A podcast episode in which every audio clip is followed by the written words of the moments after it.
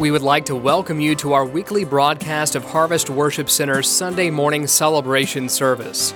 We hope and pray that you will receive something from the Lord today, and we ask you to stay tuned at the end of the message for more information concerning our church. Again, thank you for joining us today. Look at somebody beside you as you're being seated and say, I know that I know. Come on. Say it with a little attitude. I know that I know. In other words, you're saying, What about you? You know? I know our God is good. I know our God is true. And I know our God is faithful. Are you ready for the word today? About three of us. Are you ready for the word today? Amen. About six of us. We're good. We're getting there. Amen. God is so good. This is the last message I'll be preaching in the, the series Power of Love uh, today. And if you've got your Bibles, turn with me to John, the sixth chapter, verse 35. I'll be sharing quite a few uh, verses of scripture with you, but I'm going to talk about uh, one of the things, one of the truths that ring clear and evident through the book of John.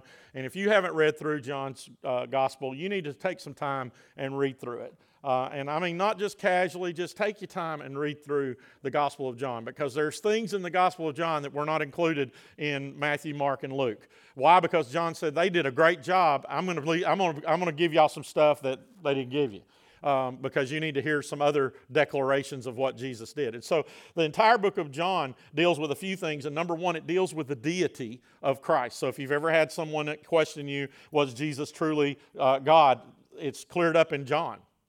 And John very definitively argues the case all through his writings on why Jesus was not just the Son of God, he was God. Amen. And so we need to we need to get a hold of that, need to understand that. So uh, today I want to just talk to you a little bit uh, about what is declared through the book of John. We're going to set up some uh, just kind of a foundation through the introduction, and then we're going to go into seven different areas where Jesus declared, I am. Okay, there's seven I ams found in the book of John where Jesus declares that. And so we're going to set that up for us in, in, in uh, the introduction, and we're going to go into that in just the, the latter part of the sermon where we talk about the seven I ams. But uh, verse, verse 35 of chapter 6 says, Jesus said to them, I am the bread of life.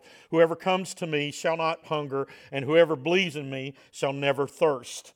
In other words, what I shared with you as we were worshiping is that he was declaring to them, I am your source. I am your source. In other words, if you don't understand that, if you don't leave anything, if you forget everything, you don't remember one of the I ams, uh, remember this one thing Jesus is your source. And when you begin to treat Jesus as your source and not this world, amen, then amazing things will happen in your life when you realize that, that ultimately God is in control. You get a pink slip, God is in control. Um, I love the story that, that uh, uh, Dr. Evans shares in, in his sermon on provision, which I'm not repreaching that sermon, but I, it just went good with what I wanted to talk to you guys about today. But he shares a story about a young lady who was working for someone, and her boss came to her and wanted her to do something unethical and illegal. And she looked at him and said, I can't do that. I'm a Christian. I, I, that is against what I believe. I can't do that. He said, Well, if you don't do this, then I'm going to fire you um, but, because I'm going to find somebody that will do this for the company. And so she uh, uh, got through to Dr. Evans and she said, I know the answer, but I just, I'm weak in my faith. I need somebody to kind of, you know, anybody ever needed a, a kind of a spiritual kick in the seat of the pants, so to speak. You know, I, I know what I need to do. I just need somebody to push me uh, a little bit and assure me. She says, I know this might cost me my job. This might cost me uh, my livelihood, and I need my job, Dr. Evans, but I, I can't go against. She says, he said, you don't need me to tell you anything but to follow your, your beliefs. You need to stand with what's right. And so the next day she went in and saw her boss. She said, I can't do this thing. It's unethical, and it's against what I believe as a child of God, and I, I won't do it. He said, okay, go you're gone. He fired her on the spot. Um, uh, about a week or two went by. She went through a hard time. Couldn't find a job anywhere. You ever been that way? You, you follow God. You're like, where you at, God? And, uh, and so all, all, of a sudden, she gets a call, and so she calls Dr. Evans and tells him what happens. And this is her story. She says, I got a call from my boss's boss, who called my boss in and said, Why did you do this thing that was illegal and unethical? And he said, Because you've done this, you've jeopardized this company. He said, So you're gone and he fired her boss, and then he called her and hired her for the boss's job. He's faithful. He's faithful. It's tough doing the right thing sometimes. It's tough doing the God thing. Amen? It's tough making that, that right choice knowing that the consequences are not going to go my way. But if we are faithful to Him, He will be faithful to us in more ways than we can believe or count or, or even begin to, to understand. He says, I am the bread of life. Whoever comes to me shall not hunger, and whoever believes in me shall not. You like that part? I love it. He says, They shall never thirst. Again, I, I, God says, I, I will be everything you need. I'll be everything you want if you'll just believe in me. It has been, it has been a turbulent time in our country over the last few days, and it will continue to be probably over the next few weeks. And uh, no matter what, I'm not getting into a political sermon today. That's not what we're here to do. But I am saying this the, we can all agree, no matter where we stand, that it's turbulent times. It's uncertain times for our nation. And there are many things that we believe. Some, some have great hope in the political system, some do not. I'm going to tell you, to me, it doesn't matter who occupies the White House, it doesn't matter who occupies the Congress, because because I know ultimately, according to the Word of God, God is in charge and He works all things to the good of them that love the Lord and are the called according to His purpose. And I'm here to tell you if you're saved today and you're a part of the kingdom of God and you have citizenship in heaven, God is working things to your good. And I'm here to tell you God is going to do something to bring the church to repentance. And if we won't listen through a, through a pandemic, then it may get a little worse so that we will listen. And you say, I don't want it to get worse. But you don't understand. When the church repents, when we truly repent, and I'm not just talking about the harvest, I'm talking about churches all over the world. Anybody that claims to be a child of God, when we get on our knees and we truly repent and we get about the Father's business instead of our business, come on. Instead of trying to promote us, we begin to promote the kingdom of God. I'm going to tell you something. Amazing things are going to happen that you've never seen before. We will not just look at the book of Acts as a history lesson, we'll start living out the book of Acts the way we were intended to. Amen. I'm ready to see the book of Acts come to life in the church. In order for that to happen, sometimes turbulent times have to come. I was disturbed earlier this week, but I woke up with great hope on Thursday morning. Let me point out, first of all, that there in these seven I ams, in these seven areas of the I am uh, that, that are declared in John, seven is the number of perfection in the Bible, it's completion.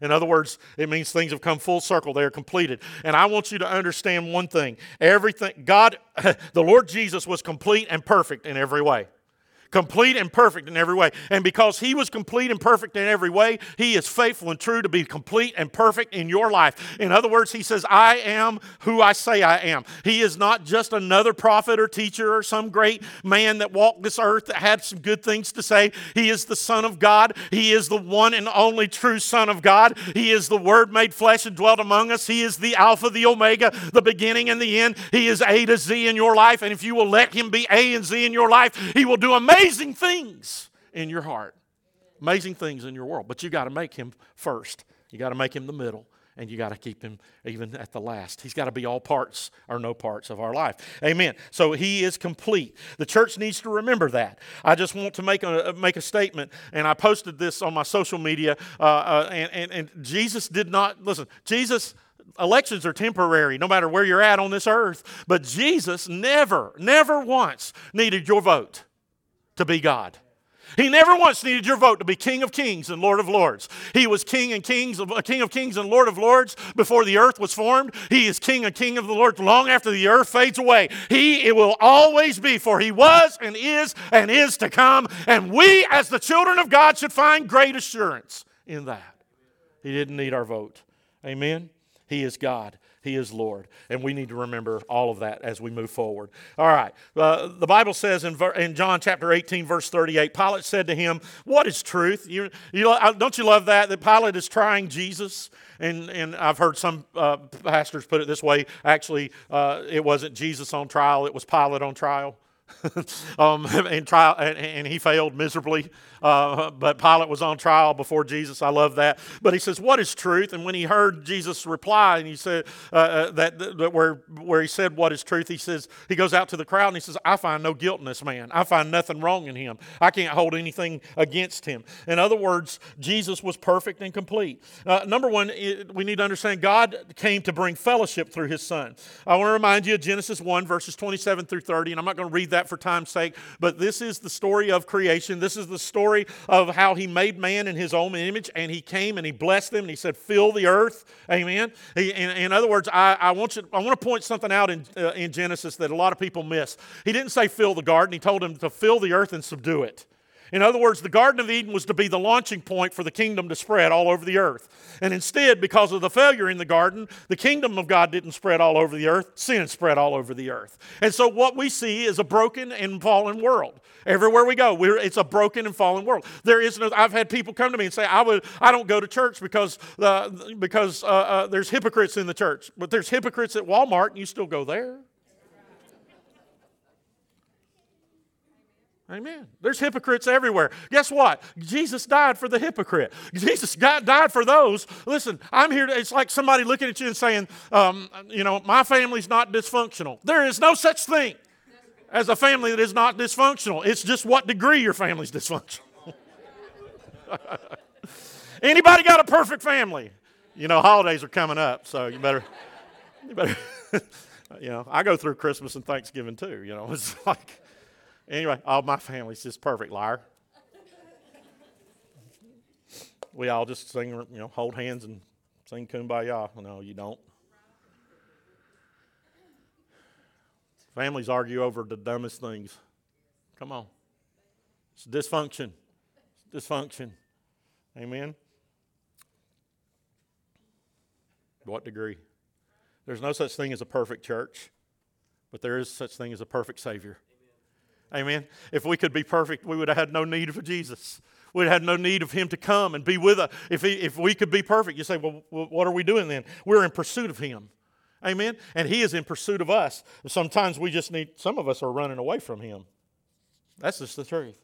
But anyway, God, because of this fallen state of man, God, God used to fellowship with man in the cool of the day. He used to walk with God hand in hand, hand in hand, man did. And because of sin, there was a breaking of relationship. There was a breaking of fellowship between man and God. But guess what? God did not just throw his hands up and quit. And, and, and aren't you thankful God didn't throw his hands up and quit? You know, he could have decided to reboot things. He, you know, he could have decided, I'm done with this earth. It's full of sin because of Adam and Eve, so I'm wiping wiping the slate clean. I'll create a new earth and we'll start over with a new Adam and a new Eve. But I'm done with this. They've sinned. I told them the price was death, so I'm going to just fulfill it. But aren't you thankful he didn't? Because he couldn't throw away his kids no more than I can throw away my kids. He loved them. And because he loved them, he began to try to way, every possible way to restore man. First of all, we see in this that his relationship with Abraham develops. And the Bible says it was counted unto him as righteousness. He was what? A friend of God. What a beautiful passage that Abraham was a friend of God. And later on, what the promise that he made to Abraham is fulfilled as a great nation arises. Joseph, the whole story of the Bible, Joseph goes down into Egypt, brings Israel with him for safety. And the Bible says that all of a sudden they find themselves in a situation of bondage under the Egyptians. And God raises up a, a, a son of, of, of God, a, son of Abraham, but was also a son of Pharaoh by the name of Moses to be the go between between Israel and God. And God delivers Israel, and they get to the Mount, Mount Horeb, and there God speaks to the entire nation and frightens them to death. I got to read this. I was going to save time, but you, you, you got to see this. So God chose to use prophets and He chose to use men to deliver His word. In Deuteronomy 18, verses 15 through 18, it says, And the Lord your God will raise up for you a prophet like me from among you, from your brothers. It is to him you shall listen, just as you desired of the Lord your God at Horeb. Okay, they're at, at the mountain after they left a bondage, after they left Egypt. And it says, On that day of the assembly, when you said, Let me not hear hear again the voice of the Lord my God or see this fire for uh, fire anymore, lest I die. And the Lord said to me, They are right in what they have spoken. I will raise up for them a prophet like you from among their brothers, and I will put my word in his mouth, and he shall speak to them and all that I have commanded. He also raised up the priesthood, and they would go in to the seat of the mercy seat in the ark of the, to the ark of the covenant and offer the blood of lambs and the bulls, and they would they would symbolically cleanse the nation of Israel. What are you saying? God was setting up the path. In other words, as good of a man as Moses was, man, Moses was still sinful. As good as the priests might have been, they were still sinful. As good as, as, as, as they could try to be, they were still sinful and fallen. For the, the blood of animals could not do for us. Why? Because when man sinned in the garden, here's a quick theology lesson, it corrupted with sin all of creation. Not just humans, but all of creation. And because all of creation was corrupt, that means the sacrifices they would bring were also corrupt. So God says, This isn't going to work. So He lays out the foundation for the perfect sacrifice to come. He says, I want to restore man. I'm not good with man coming in through a priest, I'm not good with man coming to a prophet. I want man to know me on an intimate level. So the Bible says in John, For the Word became flesh and dwelt among us. Jesus, God, came down for us so that He might be face to face in our lives, that He might walk with us, that He might commune with us. And that's not just in church, that's wherever you're at, whatever you're doing. The Spirit of God is with you. Jesus is with you. He says, I'll never leave you, I'll never forsake you. You won't get me off of you if you want to. I love you. I don't know about you, but is anybody in this room thankful for the stubborn love of God? The stubborn love of God wouldn't let go. Wouldn't let go no matter what. Number three, God came down in person. And the Bible says, and the Word became flesh, Emmanuel, the Word of God. When it says the Word, this is the Logos, which in, in the Greek, which is also goes back to the book of Genesis when the Word was spoken over the face of the deep. It was the Word, God, Jesus spoke. Amen. You say, Well, what do you believe, Pastor? I believe in God the Father, God the Son, God the Spirit. And I believe they are three in one. And you say, I can't understand. That's impossible. You've heard me share this, but I'll share it again. It's not impossible because everybody in this room was created in His image. You are three in one. You got a body? Amen, Pastor. Come on, anybody? Okay. If you don't, I'm getting out of here. It means you a ghost. Anybody got a, a mind? Maybe not part, maybe part of one today. I don't know. Okay. Anybody got a soul? Body, mind, and spirit. They're all three you, but they make up one. Father, Son, Holy Spirit, one God. You were made in His image, and He could not. Oh my goodness. He couldn't throw you away. I, I just feel I got to leave this for a second and emphasize this point. He could not. Some of us in this room think that we've been thrown away. He could not throw you away. And if you know the story of Abraham, you know that Abraham and Sarah were promised a, a, a promised child. They were told they were going to have a son, and out of that son would come a great nation. They got impatient and tried to make their own plans to bring about the promise. Anybody in this room ever done that? oh, so Sarah comes to Abraham and says, I want you to take my handmaiden and have a baby by her, and you'll adopt him, and it'll be our child. And that's how the promise is going to happen. If you try to shortcut God, you're going to get yourself in a mess. And guess what? We still fighting the mess that they created. The sons of Ishmael and the sons of Isaac are still at war today. Still fighting over that same mess. So they tried to short step the or cut short the plan of God because why? Sarah getting old. Come on. Well beyond the age of bearing children. Abraham getting old. So they try to step it up. So Ishmael is born. And they say that's how the promise is going to come. I got news for you. God going to throw you on your ears every time when you try to do that stuff. Because all of a sudden, guess who ends up pregnant as an old, old, old lady? Sarah.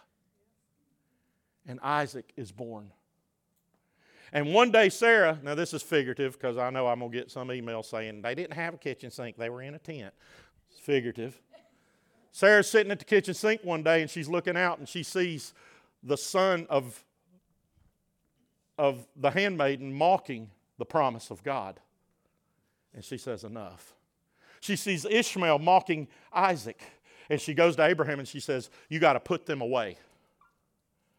You got to erase this because we made a mistake. Your mistakes will always come back to mock your promise. And some of us are facing that today. We feel thrown away because our mistakes are mocking the promises. We can't get life out of the rearview mirror because I would be doing this for God if it wasn't for the mistake I made. And the devil has thrown that in your face. And I'm here to tell you, though your mistakes may mock your promise, God is seeing the promise in your life and says, I'm faithful and true if you'll just follow in my footsteps. I'll fulfill everything I ever promised. Listen, the destiny of God can be delayed in your life, but it'll never be denied as long as you follow Him. That's truth. So she sees this, and so Abraham goes and he puts, the Bible says he puts Hagar, the handmaid, and Ishmael outside the camp. That's certain death, by the way, if you're in the wilderness. That's certain death. So he's going to sentence them. And we read that so casually, and, and, and Julie, we read over it and we don't even look at it. We just think of it so casually. He puts them outside the camp, and, and, and look, he don't even pray over them. Who prays over them? Hagar prays and God delivers and says, You know what? I will also honor my promise in Ishmael's life. He'll be a great nation, but that's going to be a turmoil. It's going to be trouble. But let me tell you the amazing thing about this. I want you to, I wish I had Peyton in here. Because we casually read over that, but for Abraham, how grueling was this? Because he's looking into the eyes of his son. He's looking into the eyes. Maybe he looked like him as a young man. And he says, Because of my mistake now, I've got to do something I don't want to do. So that's hard. It's also the Old Testament. Grace hadn't appeared yet in its fullness, which is Jesus Christ. Wasn't easy for him to choose. That was his son. That was his son. Don't dismiss what Abraham went through in putting them outside the camp. But also remember, God was faithful. Why? Because even when he made the promise to Abraham, he said, That's still your kid. I'm going to honor what I said, even though it's a product of a mistake. Mm. How many times have we made mistakes and then God brings it full circle into promise. What are you saying, Pastor? How many of you today can stand up and say, I'm not proud of my past, but because of Jesus, I've, I've, been rescued from it? And now others who are in that same slavery of sin can see a path to righteousness and a path of forgiveness because you have been delivered. Are you, what are you saying? How many can stand up and say, you know, in my past, I was a slave to drugs and alcohol?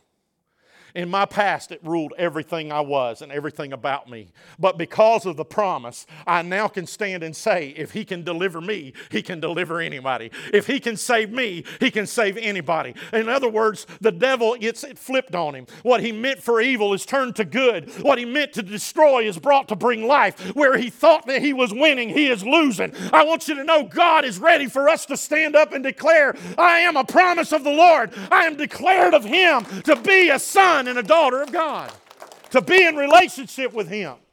That is what He's declared over your life. Oh, goodness, I got too many rabbits.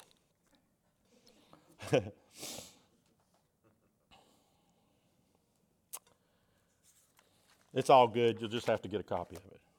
Trust me.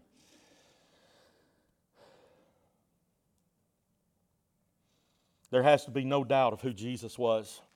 And in Exodus he declares that he is, or, or the burning bush is declared to Moses to hear the voice that says, I am.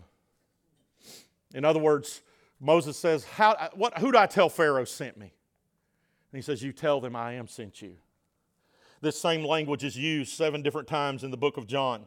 In John 6 35, he says, I am the bread of life. He fed 5,000. He fed Israel in the wilderness with manna. And when, he's, when they said, Our fathers ate manna in the wilderness, what was his reply? He says, I was the manna, I was the source. So, our text reveals one thing to us God is everything that we need spiritually, physically, and emotionally during this time. There are a lot of people wrecked emotionally right now in this country. I'm here to tell you we don't need to be wrecked as the body of Christ. We need to be settled upon the Word of God and know our, know our destiny is not what, what, the man, what man says, but what God says and declares over us. In other words, we need to understand that He is our source. Look at somebody beside you and say, Number one, He says He's my source.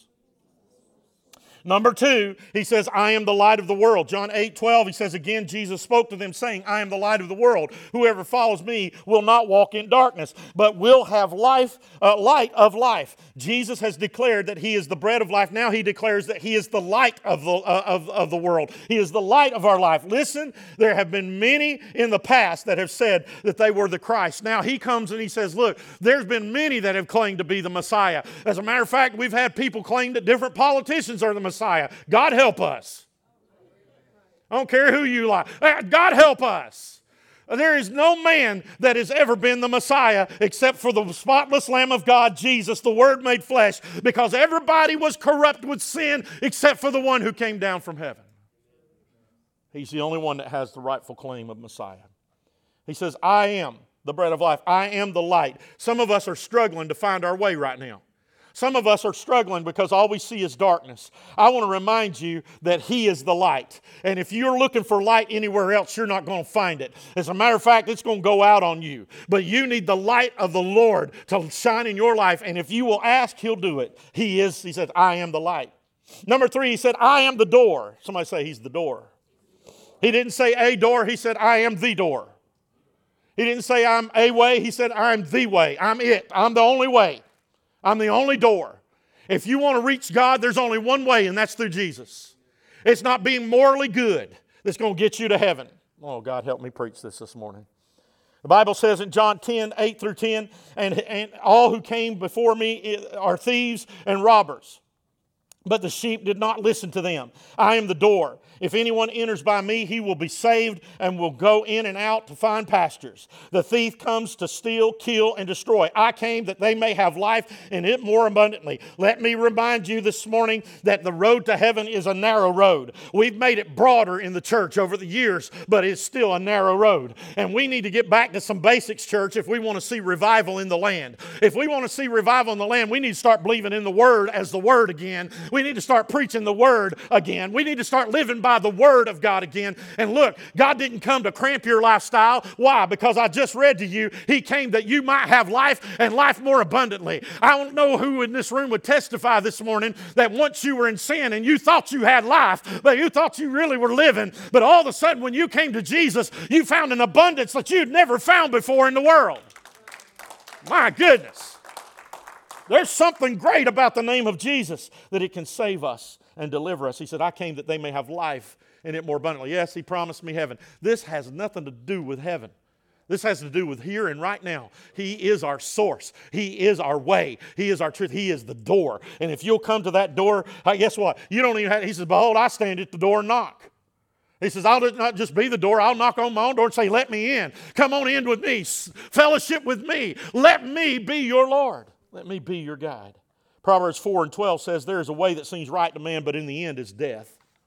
There's a lot of people trying to. Uh, have you ever heard somebody say this? I'm just working out my own salvation. I'm just working it out. You working it so you can do whatever you want, live however you want, and claim that you're going to heaven. We forget all of that verse which says to work out your own salvation in fear and trembling. In fear and trembling. Better be careful how you work it out. If you work it out any other way besides the way the Bible says, you in trouble. Work it out, yes. Work it out through the Word. That's what I say. Amen. Amen. Why? Because if we're not careful, we'll get tripped up. Acts 4:12 says, "And there is salvation in no one else, for there is no other name under heaven given among men by which, me, by which we must be saved." You can't get saved by any other means but Jesus. You can't be morally good enough to get there. He is the door. He is the only path. He is the only way. And until we begin to preach that again, look, I'm telling you right now, uh, we, you, you say, I don't see us being in that much trouble. I'm going to share how much trouble we're in statistically right here in just a second. Let's, let's get to that right now. Well, let me finish this thought. John 10, 11 through 13 says, I am the good shepherd. All right? He says, I'm the good shepherd. I love what Max Lucado says. He says, Aren't you thankful he didn't say, I'm the good cowboy? What does a cowboy do to the cattle? They drive them. Okay? Some of you serve a, a cowboy Jesus. He's sitting on a horse and he's got his Stetsons and he's just popping that whip and he's shooting the pistol and he's driving, the, driving you. Oh, it's miserable serving God. Oh, that's so sad. That's so sad. He said, I'm the good shepherd. You see, a shepherd leads, he doesn't drive. He has marked the path for you. Anybody in this room ever been or at home been hiking? Anybody? Come on. If you have, come on. This is audience participation time. You been hiking? Anybody ever been in backcountry trails? I mean, where they don't have the nice little paved path with rocks. You know, if you have walked from your car to the lake at Sloppy Point across the bridge, that is not hiking. yeah, I hike every. You know. No, I'm talking about hiking where you know you, you get two miles every 30 minutes or 40 minutes or an hour. Okay, I've hiked a, a couple of backcountry trails in my day, and and uh, my my day many days ago, many many years ago, and uh, the trails are well marked when you start out, but then there comes a point on those trails where you better know how to read trail signs, because they will mark those trails with a paint mark on a tree, and sometimes they don't pay much attention to those, and those will fade over time. So you better know how to read the trail. Better yet, when you're walking the trail, it's always good to have somebody that's been on the trail first and let somebody more experienced lead. That way you can, they can point out how to follow the trail. You say, why are you saying this? I'm, i want you to understand this morning. He's, he goes on, he says, look, this, and I'm paraphrasing this passage of scripture in John 10. He says, the hired hand has no value in the sheep. And when trouble comes, when the wolf comes, they're going to leave the sheep and say, Have at it, Lamb Chop City, you know, I'm out of here.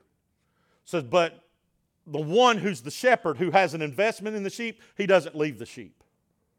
Um, we like to read the psalm that says, you know, uh, the 23rd Psalm, his rod and his staff, they comfort me. Do you realize that we, we think of, we, we skip over the, ra- the rod part. We, we get to the staff part. You know, uh, everybody loves little cute shepherds at Christmas time, and they got little hooks around. Oh, the precious little Savior, he's pulling back the sheep with the hook. He also had a staff, the, uh, the rod, or the rod. The rod, the staff was what we always imagined. The rod was really a club, it was a weapon. So David said, My shepherd, he doesn't just save me with his staff, he will beat to death my enemy. He will club to death my enemy. Because he doesn't, he's not just there to protect, he's there to defend. I want you to understand your God is what?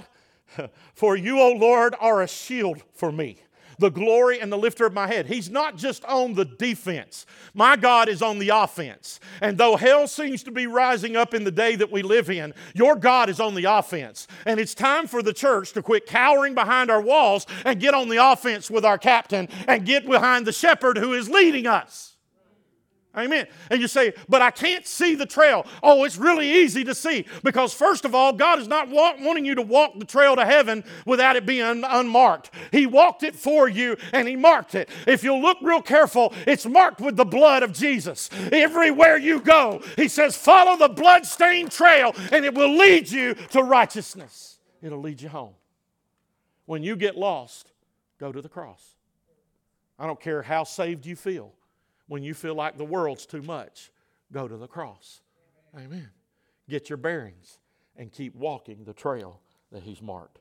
We need unity in the body of Christ. John 17, 21 says, That they may be one, just as you, Father, and are in me, and I in you, that they also may be in us, so that the world may believe that you have sent me. Amen. How is the world going to know that, that Jesus was sent by God? He said, so that there's unity in the body of Christ. Amen. That brings us to the fifth I am. I am the resurrection. Look at somebody say he's the resurrection. You better be happy about that. John 11, 25 through 26 is Jesus' reply to, to Martha after she had left uh, mourning for her brother to meet Jesus. She gets to Jesus. She says, If you'd have just showed up, when we ask you to show up, anybody ever felt that way? God, if you'd have showed up, some of y'all sitting there saying, if he'd have showed up on Tuesday, God said, I didn't need to show up on Tuesday. I've always been in charge. God says, oh, so, um, go on. Filter's kicking in. Tina will be proud of me. Jesus said to her, I am the resurrection and the life. who believes in me, though he die, yet shall he live, and everyone who lives and believes in me shall never die again. Do you believe this? I do believe with all my heart the church is at a do you believe this moment with the Holy Spirit. Do you still believe I can do great things when everything looks bleak? Do you still believe I can heal you? Do you still believe I can save the lost? Do you still believe I can bring revival even when the world says there won't be a revival? Do you still believe that I can shake the very planet to bring those who are lost to attention that we might find salvation? But I want to remind you judgment begins with the house of the Lord. And when the church repents, this world will start repenting. And that's not a popular message, it gets shot down a lot. But I'm here to tell you there's a call of repentance going forth from the Holy Spirit in this hour. Why do I know this? He said, Do you believe this? Look at somebody say, Do you believe it? He said, I told you if you believed, you'd see the glory of God. He told her once he got to Lazarus' tomb. I want you to notice these statistics real quick. According to Christian News Network, 36 of those claiming to be evangelical Christians believe in the resurrection. Only 36%. That's sad. Only 36% of people who claim to be children of God believe that the resurrection will even take place. That tells me they don't give much value to this book. Only 20% believe the Bible is the Word of God. 20% believe that the Bible is full of errors. Now, I want to clear something up with, for you. Translations will have errors, but the Word of God, which was written in the Greek and the Hebrew, is without error. But there's going to be something lost in translation. It doesn't matter. If, I, if you translate English to Spanish, there's something lost in translation. Why? Because there are certain words in English there's no word in Spanish for. Amen? Those of you that know a little Spanish should say amen. Half of those claiming to be evangelical Christians in the United States believe that good works will get you to heaven. That's all it takes. Good works. Go to church, don't cuss too much. Come on. Dot all the I's, cross all the T's, I'm good.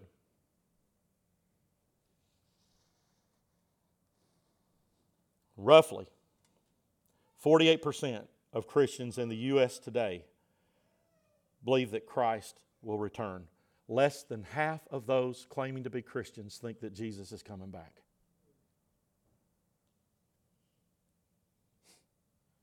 Do you believe? Do you believe?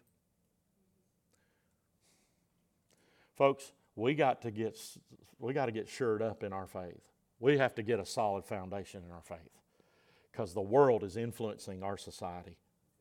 It's, it's, it's influencing our. As a matter of fact, one politician, I, will have to check the quote exactly. I think it was John F. Kennedy that said this. Said, "Show me the political system of your university professors, and I'll show you the way the nation will go." That's why you have over 50% of college kids leaving the church and never returning once they get to college age.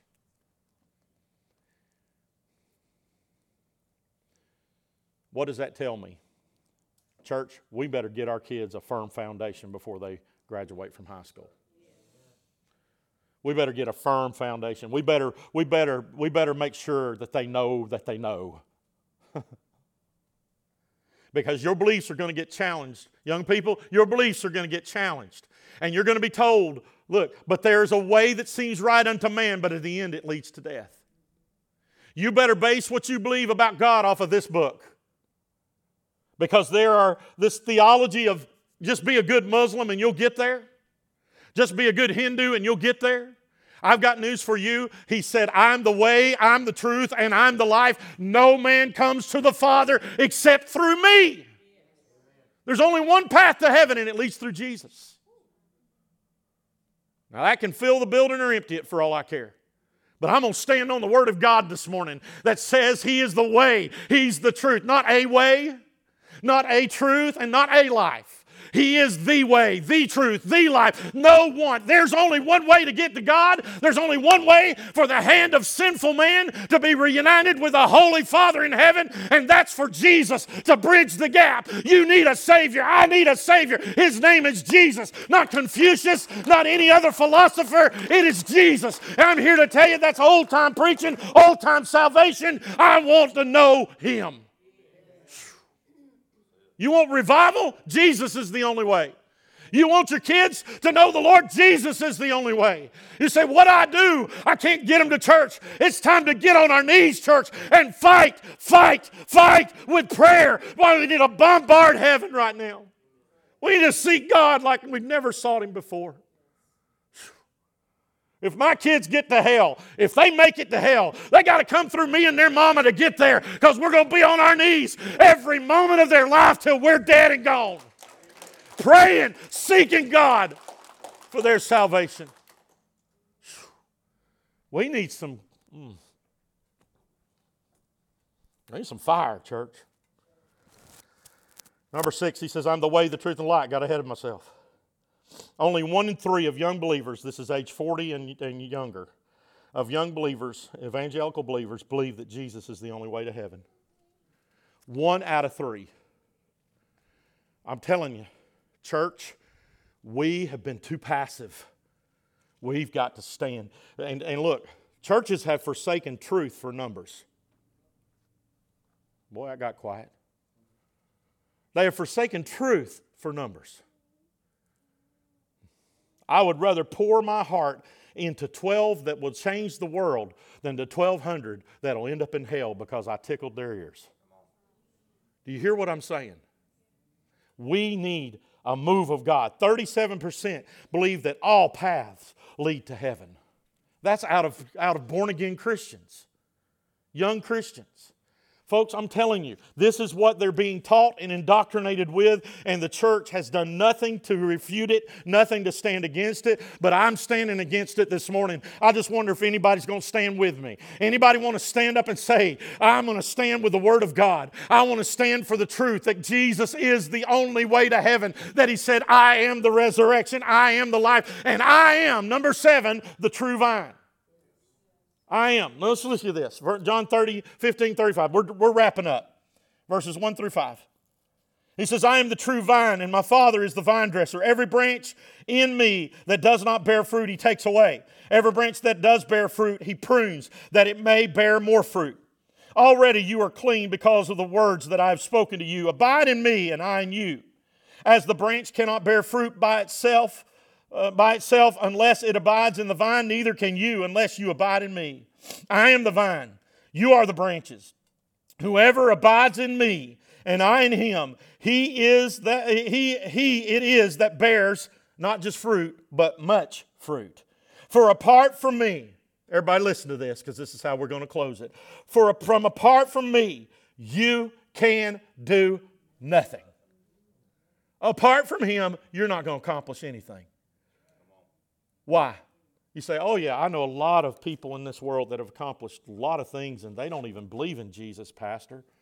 And Jesus would reply by saying, What does it profit a man to gain the whole world and lose his soul? I know a lot of people who are morally good people that don't know Jesus. They still need Jesus. Oh, but they give to all these charities and they help all these people and they do all these, they're digging wells in Africa. Isn't that great, Pastor? They're digging wells in Africa and they don't even know Jesus. What does it profit a man to gain the whole world and lose his own soul? Well, Pastor, you don't understand. They give money to charities, millions and millions and millions of dollars to nonprofits and charities. What does it profit a man to gain the whole world and lose his own soul? But, Pastor, you don't understand. They use their talents every Sunday. Mm-mm. He didn't. Yeah, he did.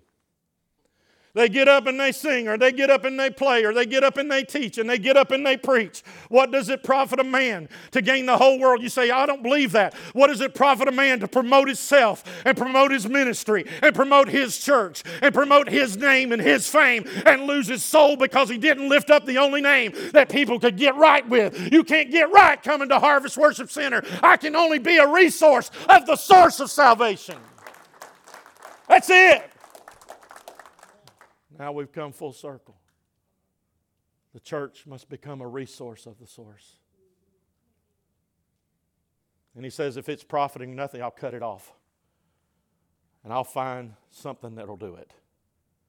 You say, oh, no, he, he loves his church. Yeah, he does. He loved Israel too. And he said, if he spared not the natural branch, what of that which has been grafted in the church? He said, My intentions were to use Israel. My intentions was to start in the Garden of Eden and promote the kingdom of God throughout the earth. But because of sin, I've had to cut the branch off, that natural branch, and I've had to graft in a new branch, the church.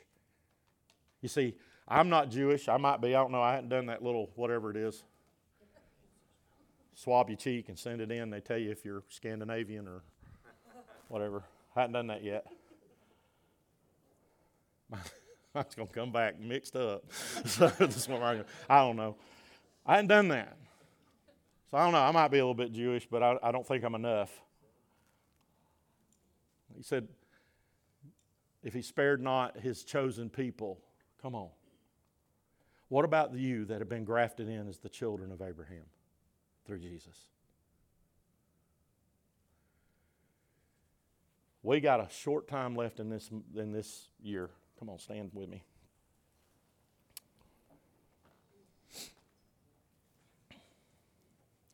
And I, I just have to share this as we close. Before this week, last Sunday, I left the building, and uh, as I was going back to the house, I was praying because, you know, we didn't get to have church in the building. Um, and I hate that. Those of you that have gotten comfortable at home and you're not quarantining anywhere else, it's time to come home. That's just the truth. Well, they'll get mad and stay out of church. They already are.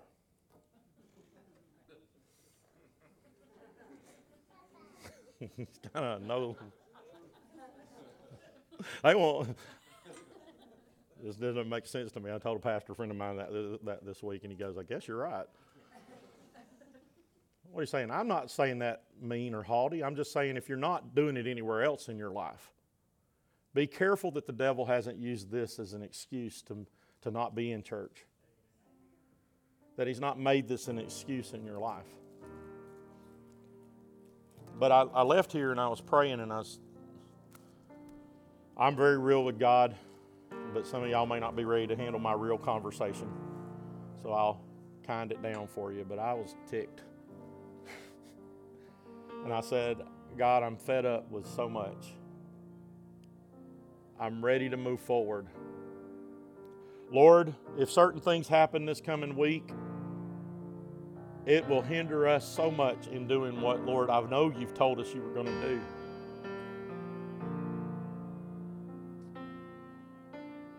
Lord, I know, God, that you were you didn't give us this land just to stare at. Pay taxes on. I don't think you did it for that reason. Do you? And so I'm giving God my complaint. You can do that? You certainly can because He's big enough and tough enough to take it. But you better be big enough and tough enough to take it when He gives it back to you because He will. And he reminded me Who do I need to accomplish what I need to accomplish? I am God. And this week I have dreamed more. I've had two dreams. I have not dreamed during this whole process of us talking about building, about the actual building. I haven't dreamed about it. I've dreamed about provision. I've dreamed about some things that He was going to do to help us. But I haven't had one dream about it. But I've had two dreams where we were actually building the building in the next few months. I don't see how.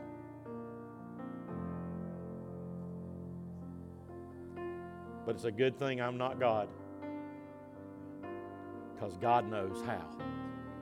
He makes a way where there was no way. Matter of fact, what is the song we just got through singing a minute ago or a few minutes ago? Said, He brings down walls with praise. I like the other one we sing, He makes seas into highways. When are we going to quit looking at the stories and the miracles of the Old Testament as Mother Goose stories? Nice little fairy tales sometimes if we're not careful. He actually did that stuff. I had a college professor, Brother Antonius Columbo, Dr. Columbo, and he was Greek by birth. Love that man. But he was teaching us Old Testament, and he got to the story about the Red Sea, and he said, You know, there's some theologians who think that this actually translates Sea of Reeds, which was about three feet deep, and not the sea. He said, I'm okay with that. And you'd have to hear his really thick accent when he does it. He says, I'm okay with that. He said, uh, because it's an even greater story because God drowned all those Egyptians in three feet of water.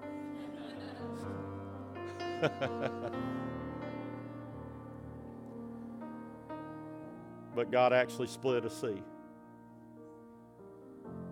What will He do for us when we start believing in the I am?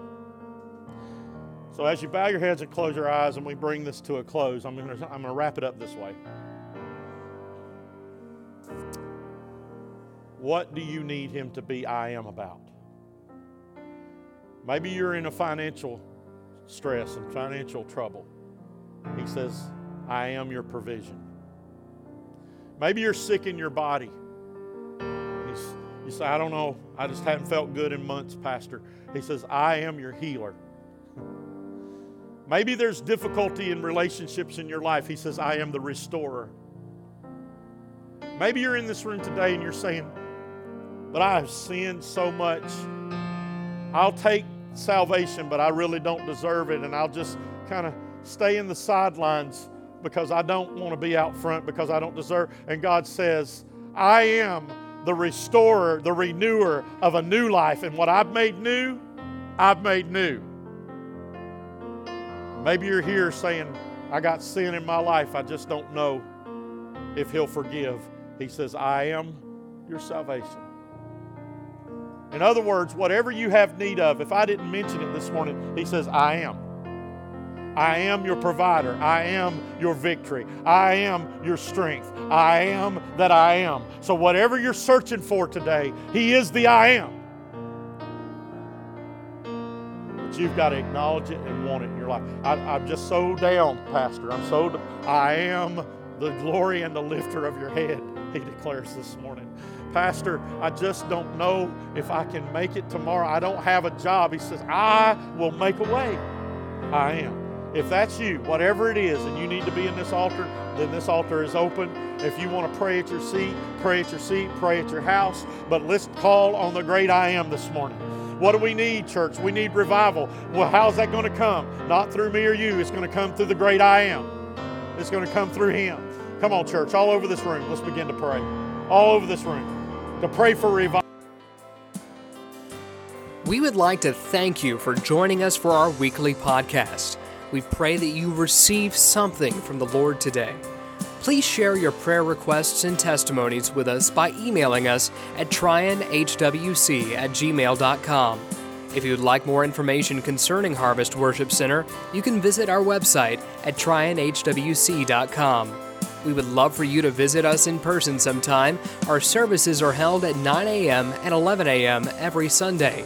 Children's worship is during our 11 a.m. service.